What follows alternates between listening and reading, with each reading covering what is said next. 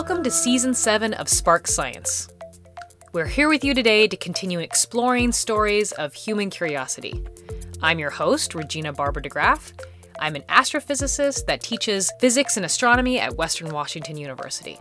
And I'm going to be honest with you, I am pleasantly surprised that we're still going strong, and we're doing so because of students, staff, and faculty here at Western Washington University who help make these audio and video episodes for you all, our amazing listeners. For those of you who are longtime listeners, you can probably guess who our guest is today in our season premiere.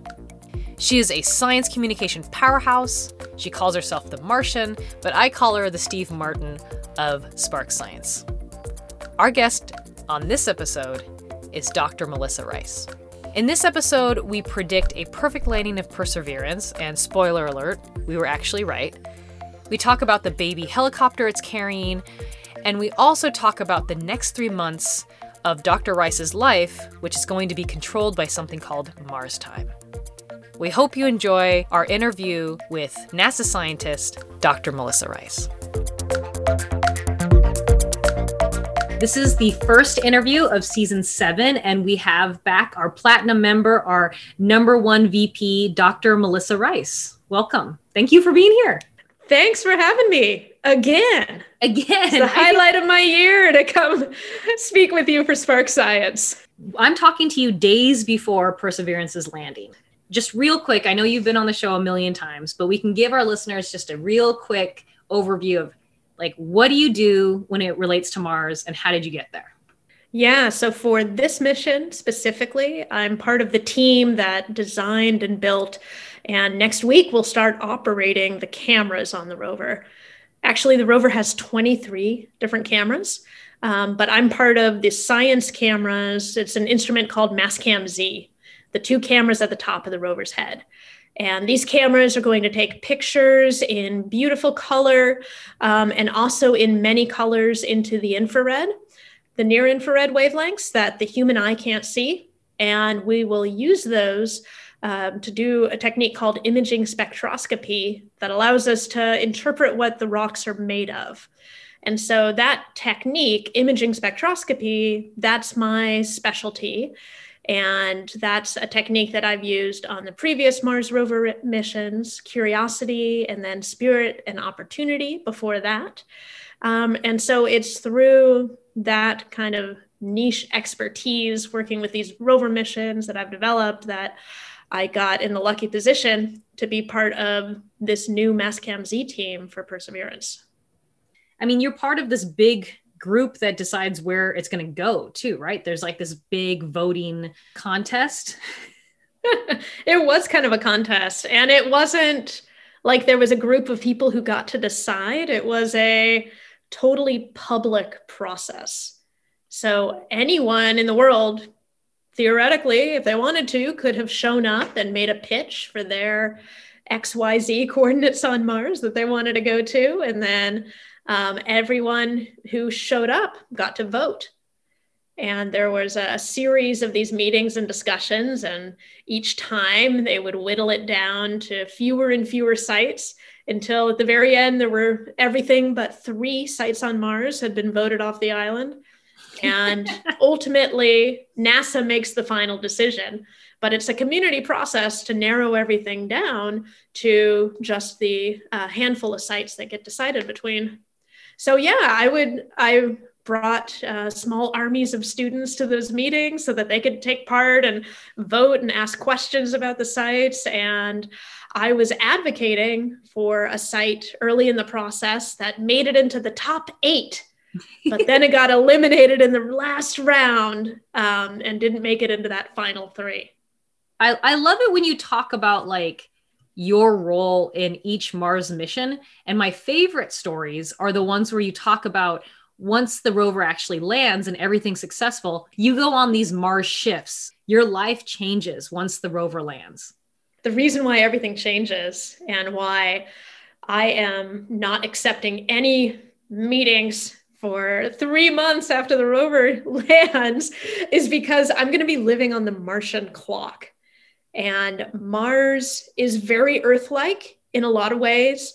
Um, its day is close to 24 hours, but it's a little different, just different enough to end up being really annoying. So its day is 24 hours and about 40 minutes. So there's an extra 40 minutes to Mars's day. And that's just because Mars is rotating on its axis ever so slightly more slowly than the Earth is. So, what that means is that we can operate the rover on a schedule that's very similar to an Earth day, but it's 40 minutes off from the Earth day. Right. And that adds up. And that adds up. Yeah. So every day, my starting uh, time in my workday, my alarm clock is going to go off on average 40 minutes later than the day before. And as you march through the clock 40 minutes at a time, day after day, after about one month, you've cycled all the way around the clock, worked through the night shift, and then cycled back into a regular Earth schedule. So basically, it's going to be two weeks at a time that are kind of Earth like. And then I shift out of that into two weeks that are a legitimate, painful night shift. And it's not that bad to work the night shift. A lot of people do it for most of their careers. But the real tricky thing about Mars time is that we never get to adjust to it. Mm-hmm. So it's like going on to the night shift and then immediately going back to the day shift and then switching back to the night shift and going back and forth like that for uh, the first three months of the mission. I mean, it's it's like being on a trip where you're going from one time zone to the next every single day for two weeks. Right? Exactly, exactly. And so, what do they say when you're jet lagged? Um, you know, a if you're eight hour. hours yeah. time difference, give yourself a day for every hour right. of the time difference to adjust to the jet lag. Well, we shift forward 40 minutes a day every single day. And so we're constantly in that game of catch up. Yeah. And one of the reasons why they stop this whole Mars time business after three months is because people get so tired that they start making stupid decisions. Mm. Their brains are so tired that they're behaving as if they're legally drunk. And that is not what you want for a bunch of people operating a multi billion dollar spacecraft on Mars. Yeah, that that and the other reason why they cut Mars time off um, is because after about 90 days, marriages start to break down really hard when you are working on a Mars schedule when your spouse and your kids are getting up and going to work, going to school, or you know, dialing into school, dialing into work right. in COVID times now. Um, and yeah, living living on two different planets in one household uh, can put a strain on your family. so I remember you telling me stories of I mean, it's not just you who are on these night shifts or the, the Mars time. It's it's a whole bunch of people. So you were telling me um, when you lived in in California that there'd be people who were also on this shift, and like, is there some yeah. camaraderie? Yeah, you know, for curiosity, um, the 400 scientists who work on the mission, they all descended on the Jet Propulsion Laboratory right before landing. Right. And got short term apartments around Los Angeles. And so there were all of these people living on this weird schedule, but kind of doing it together. And so we'd have after work barbecues at 5 a.m. in somebody's backyard. My birthday was a week into Mars time, and we threw a birthday party at 7 a.m. at the end of the shift. so having that community and being able to, you know, explore a place like LA that has a, a real 24 hour life mm-hmm. cycle yeah um, was really neat the first time around and that was that was originally the plan for what we would do with perseverance mm-hmm. but with covid the entire team is going to remain remote mm-hmm. so i will be here in bellingham washington and I will be the only person in Bellingham living and working on this strange schedule. And that's going to be even harder than usual, not having a community of people who I can reliably go get lunch with at 3 a.m. Right. Yeah. And there's really not a nightlife here in Bellingham. So. This is Spark Science, and we're talking with Dr. Melissa Rice about why we, as humans, send robots to Mars. I, I do appreciate, though, and again, I'm bringing it back to the community because I appreciate you wrote an op ed for Seattle Times, and in it, you talked about really justifying spending money on something like this during times that are so dire and so intense in our society right now. And I really liked your reasoning. You were saying that, I mean, one, this gives like you said 400 scientists are working on this not only the scientists but their students and and helping educate their their students and there's a lot of good that's coming out of that but also i, I I liked how you actually broke down the money. Do you talk about this in uh, in your teams, the rover teams? You talk about like the benefits of your mission. Yeah, yeah. I think everyone who works on the mission and receives government funding to be part of the mission um, needs to reckon with that question of what is the benefit of this because I'm not just satisfying my own curiosity here and going to play Mars scientist uh, to satisfy my own itch. This is work that taxpayers are paying me to do for them. And so I think everyone has or, or should be thinking really carefully about how is this work that I'm doing, working with a robot on Mars, how is that a service to the people who are paying for the mission? Mm-hmm. And I know that the Mastcam Z team that I'm part of uh, for the cameras is taking that really seriously. Uh, we've talked a lot about how to give the public uh, the best of what these cameras are doing. As soon as the images hit the ground, they're going to be made available on a public website. Right. Um, we're going to curate a public website that's going to have all of the spectacular color image, panoramic images. We're going to be posting um, nearly live commentary on the images as they're received. So every day there'll be some outreach content, some from the scientists giving a quick take at what's in the images. And there's a, a real clear sense, um, at least uh, among the Mastcam Z scientists, that we're not doing this for us and our obscure specialties and curiosities, but we're doing this for for all of humanity, even beyond the U.S. taxpayers that are paying for my involvement. Um, this is this is a record that we're creating for all of humanity about what we're learning about Mars, and hopefully, what that record is going to help people for centuries to come as we try and understand more about the solar system and our place in it. And and I would I would say giving hope to people during dire times is worth so much. I mean, I just keep on thinking of this idea of that money going to fund students as well. Like we're, we're giving students yeah. the opportunity to work on this like groundbreaking science, this, this, you know, this I, I think awe-inspiring science and we're, we're paying them to do it. They don't even have to pay to do it. And i just think that that's really cool.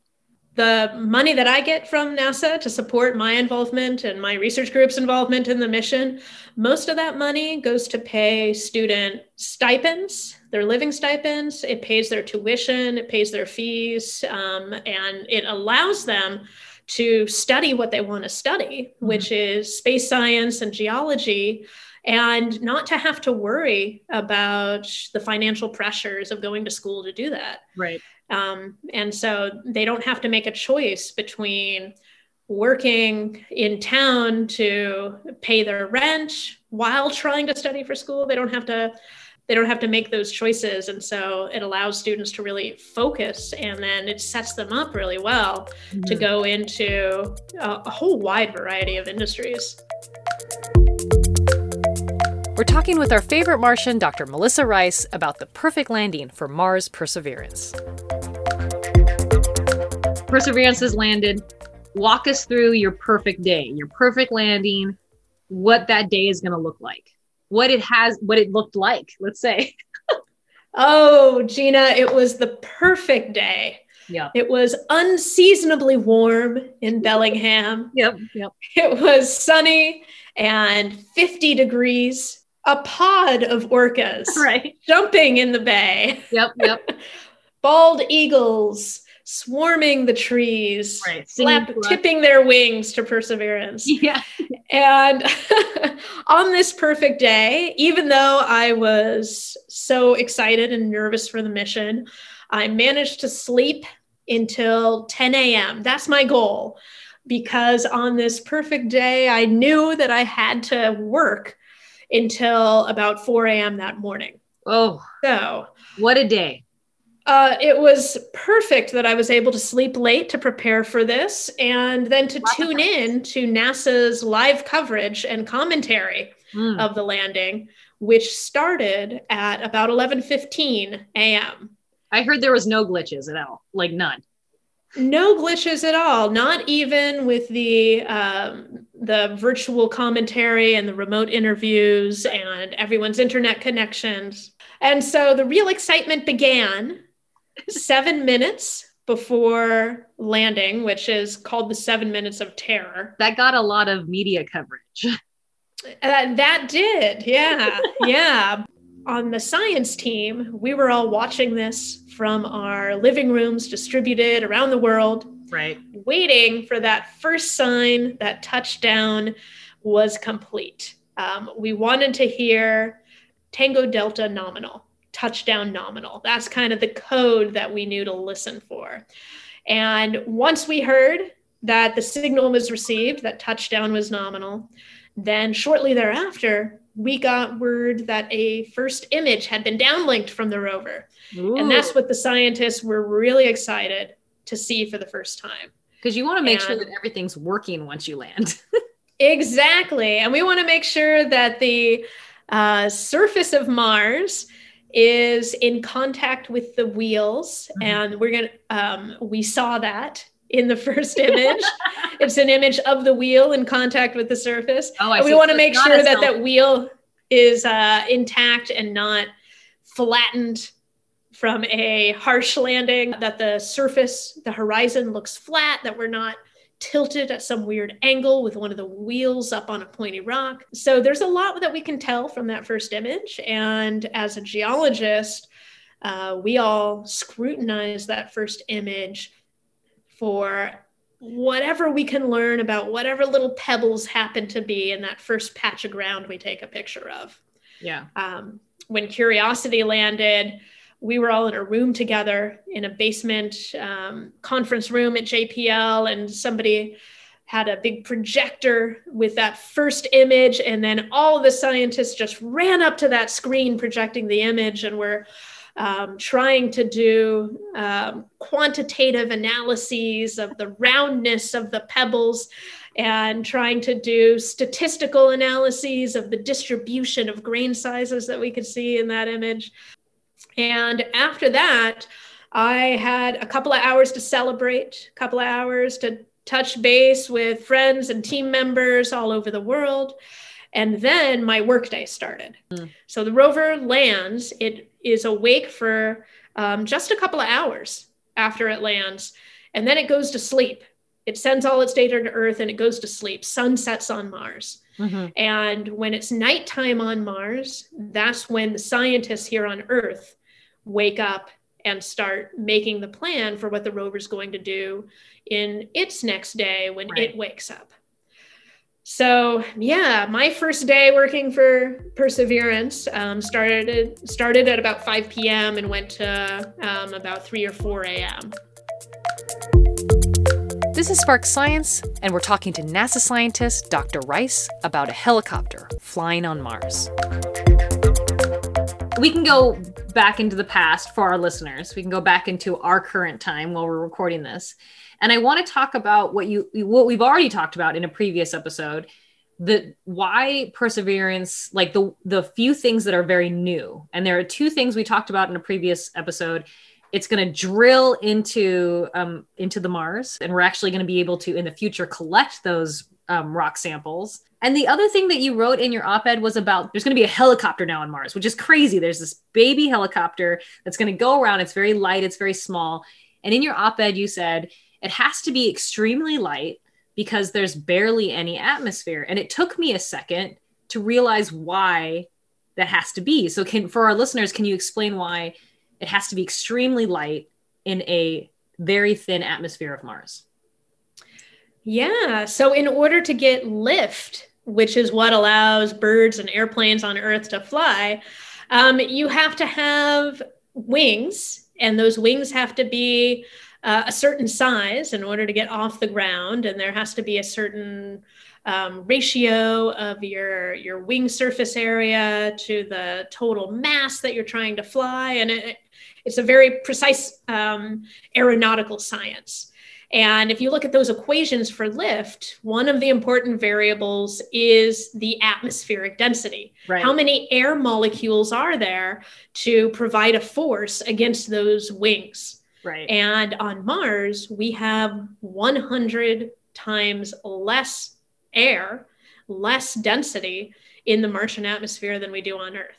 So um, that means that we have to have much bigger wings and much less mass yeah. in order to get the same effects of flying. Yeah. So this little helicopter, um, it's about the size of a baseball or an apple for a Washington State centric analogy. Yeah. Imagine an apple with two big blades that are four feet across. So longer than yardsticks. And those are the sizes of the helicopter blades.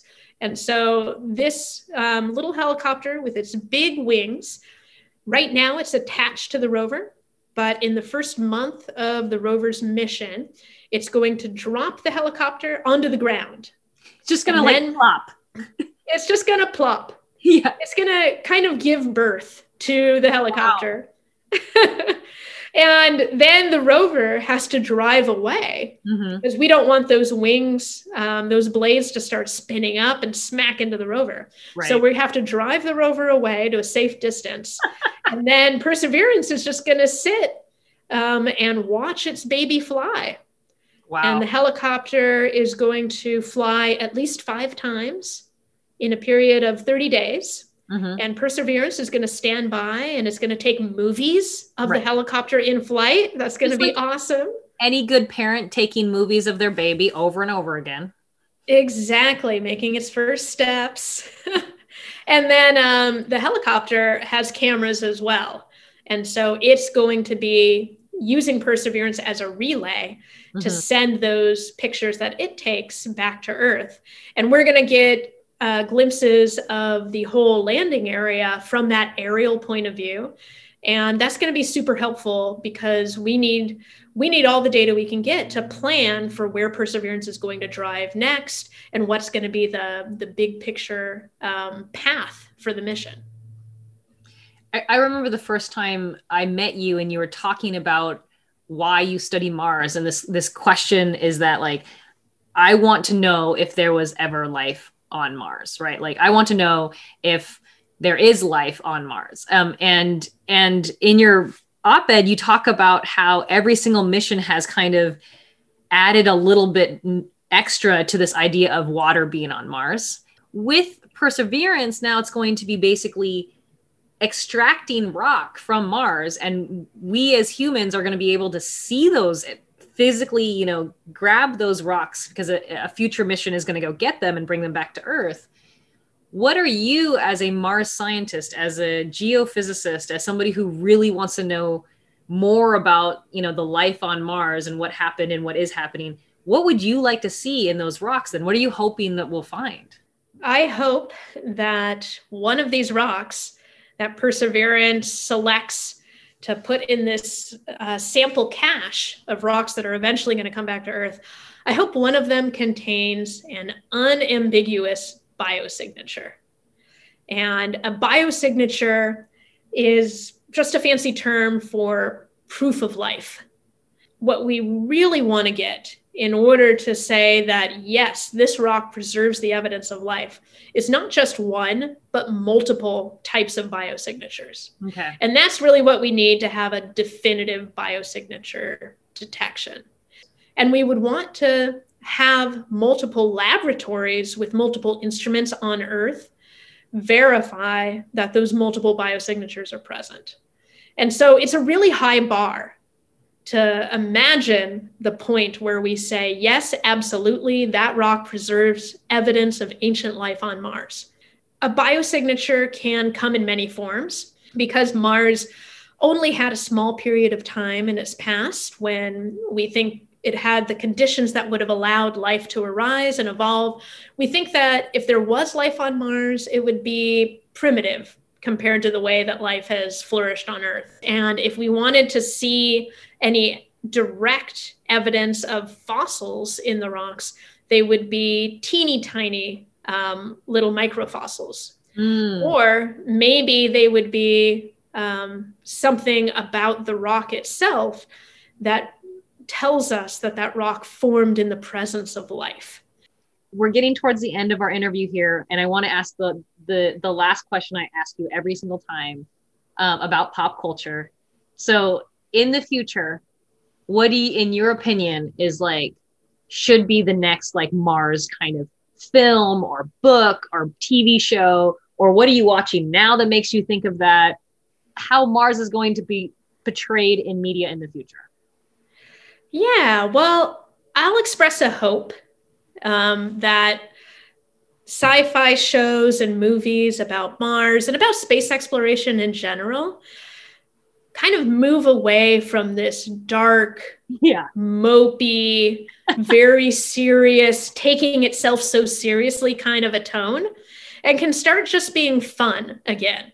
Right. I'm always struck in these shows about um, astronauts going to Mars or exploring new parts of the solar system that they're always so dour and serious the whole time.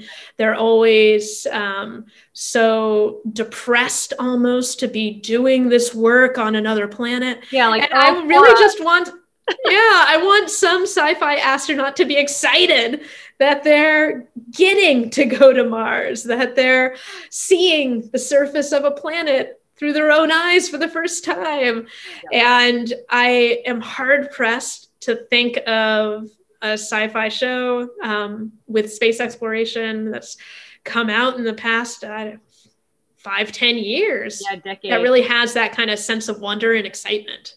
I absolutely agree. I'm thinking of two series like Picard and Expanse, and they're both very yeah. dark. They're very, very dark. But then it makes me think when you said the excitement, I think of Galaxy Quest, and I just think of like this movie where there's you know this child in the movie just excited to be even re- you know associated with any sort of space thing you know and or, right right yeah and it didn't take itself that seriously and at the same time, it was kind of a love letter to that geek culture and yeah. making fun of it at the same time. And that's what I'd like to see more of. Yeah, I I absolutely agree. There should be Galaxy Quest, like some sort of reboot of that. I agree. I agree. I'd like to thank my friend and colleague Dr. Melissa Rice for taking the time right before the intense Mars landing to talk to us. If you'd like to learn more about the Perseverance rover and Mars, check out mars.nasa.gov. Spark Science is produced in collaboration with KMRE and Western Washington University. Today's episode was recorded in Bellingham, Washington, in my house, on my computer, during the great pandemic that's still going on in March 2021. Our producers are Suzanne Blaze and myself, Regina Barber DeGraaff. Our audio engineer for today's episode is Zarek Coakley. If you missed any of the show, go to our website, sparksciencenow.com. If there's a science idea you're curious about, send us a message on Twitter or Facebook at Spark Science Now. Thank you for listening to Spark Science.